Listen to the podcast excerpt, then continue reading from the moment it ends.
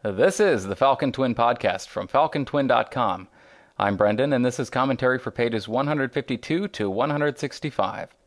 Page 152, the opening page of Chapter 4, titled Nemesis.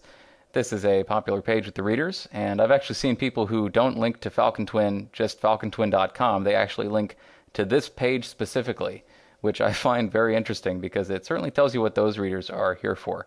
This was a page that was one of the first chapter opening pages that I didn't do. Actually, that's not true. I did it in the prologue, but that was just kind of whipped up on the spot. This was one of the first real ones that I did that wasn't an establishing shot of some kind, which I also did in chapter 6 and intend to do at the beginning of chapter 7 as well. And this was a page that I did not do in Photoshop, really. I, I scanned it in Photoshop and did some selection stuff because Painter's selection tools are so awful but I did actually the coloring and the painting of the characters in Painter using, I think, the digital watercolor tools, the same tools that I tried to use on page 201 and 202, I think, which didn't work out so well in those particular circumstances. For those who want to know, yes, I do have a version without the haze at the bottom, and no, you're never going to see it.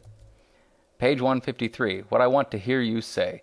Now, this is an insight into Mika's mind and how she feels about her relationships with other people, particularly intimate relationships, which she hasn't really had except for her relationship with Yumiko, which was a lot closer than she realized. But otherwise, she hasn't really been close to very many people at all. And the title of this page specifically refers to Tresca's dialogue in the last panel I'll always like you, I'll always protect you, I'll never hurt you, which is really what Mika wants in an intimate relationship. She wants someone that she can trust not to hurt her because that's one of her fundamental problems dealing with other people, is that she can't trust them not to hurt her emotionally. Not just physically, which happens, but, but uh, emotionally is what she's really most concerned about. And there's also discussion of this in the monologue that goes on in the first couple of panels where Mika talks about someone touching her and being uncomfortable with that. And this is a literal thing where she doesn't have any people who are close to her, and so she doesn't experience a lot of physical contact. Hence, when she does have physical contact, it's alien to her and, it makes her tense and, and uncomfortable.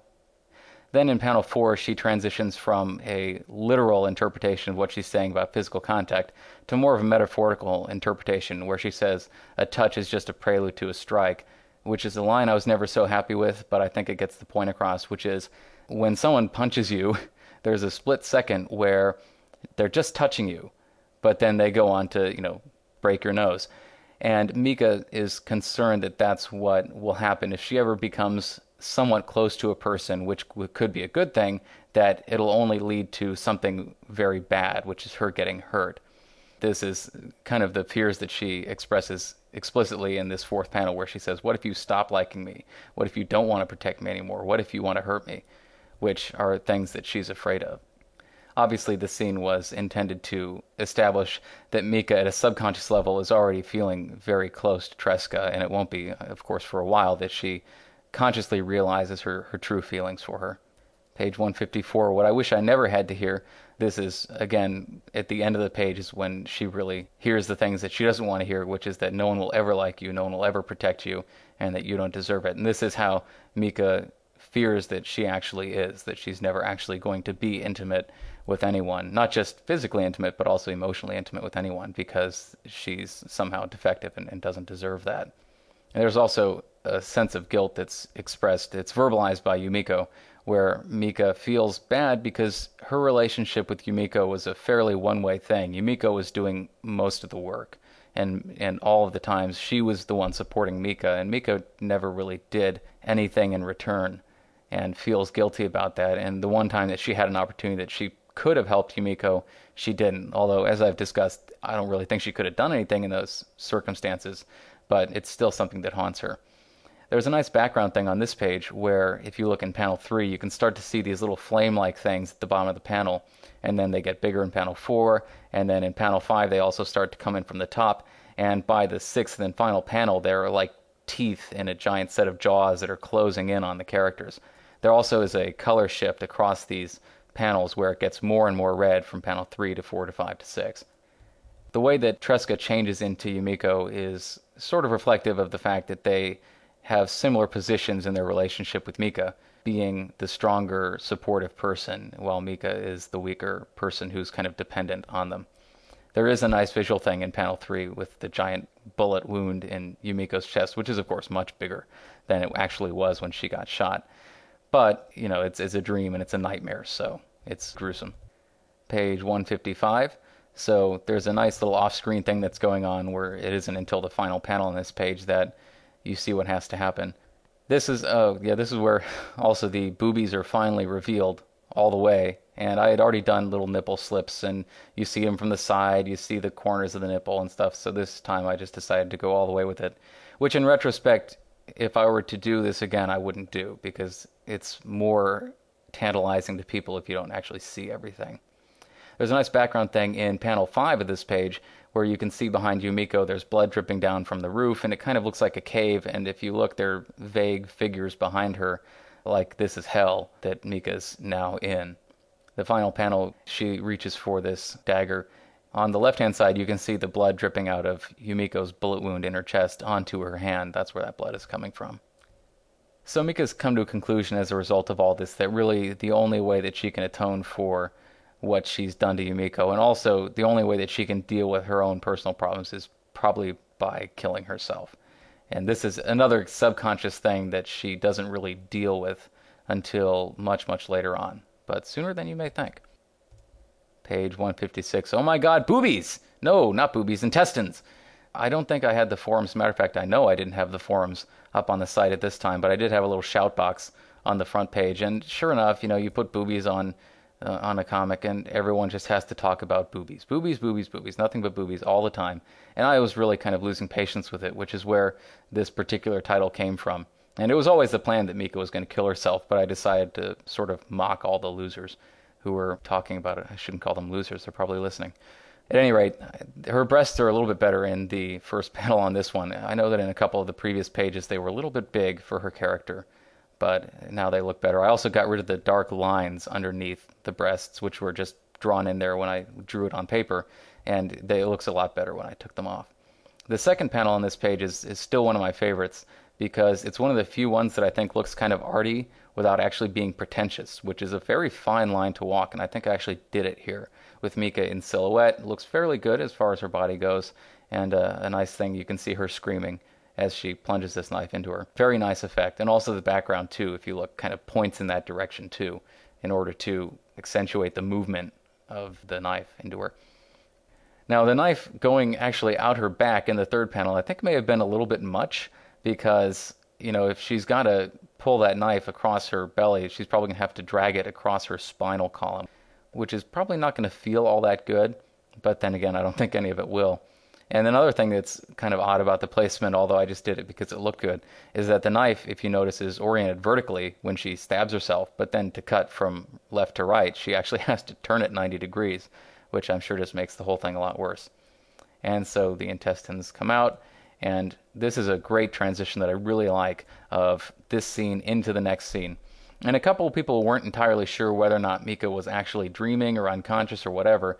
This was her remembering the dream that she had the night before while she's in the middle of this training scene with Tresca and Evan. She's kind of spaced out a little bit and, in thinking about this, and it isn't until Tresca actually calls in to Mika that the real world intrudes, and we go to page 157. Cut two, we do indeed have it all on UHF. So there's Tresca looking exasperated as Evan pounds Mika by accident. You can see on his face that he didn't really expect to, to smack her, but she was just not paying attention and didn't block when he anticipated that she would. So down she goes, and Tresca says that Mika's been spaced out all morning, which was kind of supposed to establish that that's what happened, is that Mika was fixating on this really awful dream that she had that really cut to some of her most sensitive personal issues. Page 158, We Try Harder, Baby. I think that's a reference to Starship Troopers, if I'm not mistaken. And in this page, Mika talks about what happened last night, and Tresca is thinking that Mika is talking about getting the crap kicked out of her, and she really wasn't at all. Mika was talking about this dream that she had and was almost about to broach the subject with her, but Tresca cuts her off and, and talks about this incident with the guy. And so Mika vows that she's going to try harder.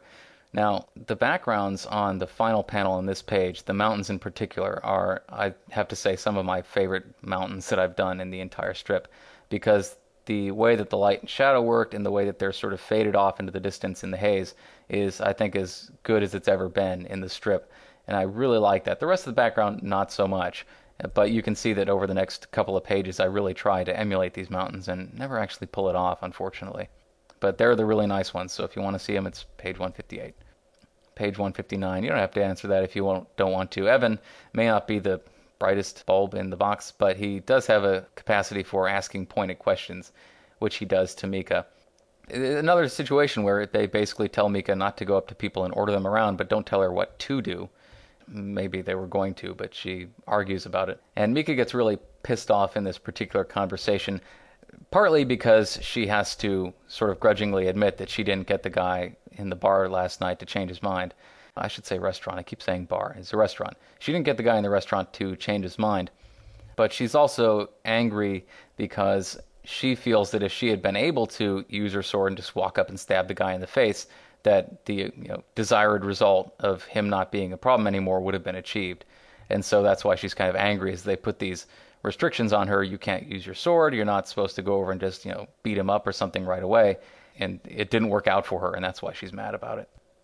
Page 160. What is so dangerous about a character like Tresca Nuri is she gives good kids bad ideas. And you'd better recognize what that's from. So a little bit more exposition on Evan's church and their position on things. It isn't a completely pacifist church, as I, I think I've mentioned. They do accept that sometimes that fighting is the way to achieve greater social good, but it's a, a tool of last resort, and this is what Evan is trying to communicate to Mika. Tresca, on the other hand, you know, doesn't belong to his church and has her own ideas of, of how to deal with other people, and is telling Mika kind of what she wants to hear. Uh, even though I don't think that she was wanting Mika to just walk right up and beat the crap out of the guy. Maybe she was. I don't know. This is what Mika wanted to hear that it was okay to just go up and beat the stuffing out of him, which would have worked.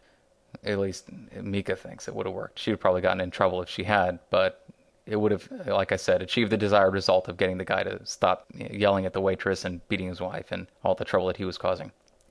Another thing about having this little training scene that they're doing is of course, to establish that Mika's practicing and getting better, but also it, it happens to be a nice lead in to the scene that the fight that Mika's going to have with the bandits coming up in a moment, where they've just been walking all day long, but Mika's been training, so she's already kind of in this mode for, for being in a fight and is, you know, dealing with two people at once, which also is going to be helpful. And of course, this fight, which maybe I should talk about in the next podcast, is an intermediate fight and also is going to be exposing some important character things about Mika, but it's also an intermediate fight between the fight in the restaurant and the fight with Sydney, which is going to come later because you know you can't just go from getting your ass kicked to fighting the biggest monster on earth without having something in between.